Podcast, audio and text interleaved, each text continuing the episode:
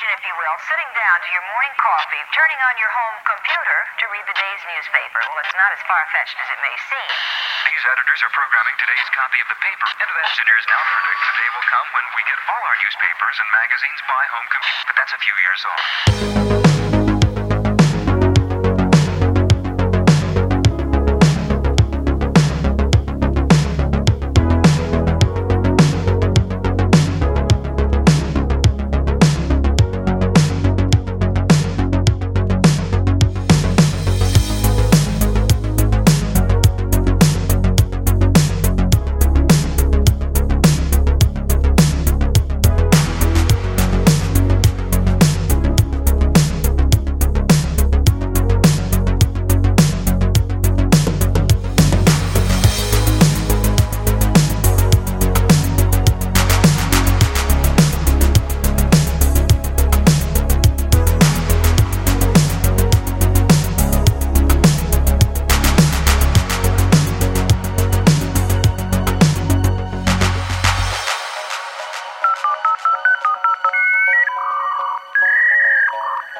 Over two hours to receive the entire text of the newspaper over the phone, and with an hourly use charge of $5, the new telepaper won't be much competition for the 20 cent street edition.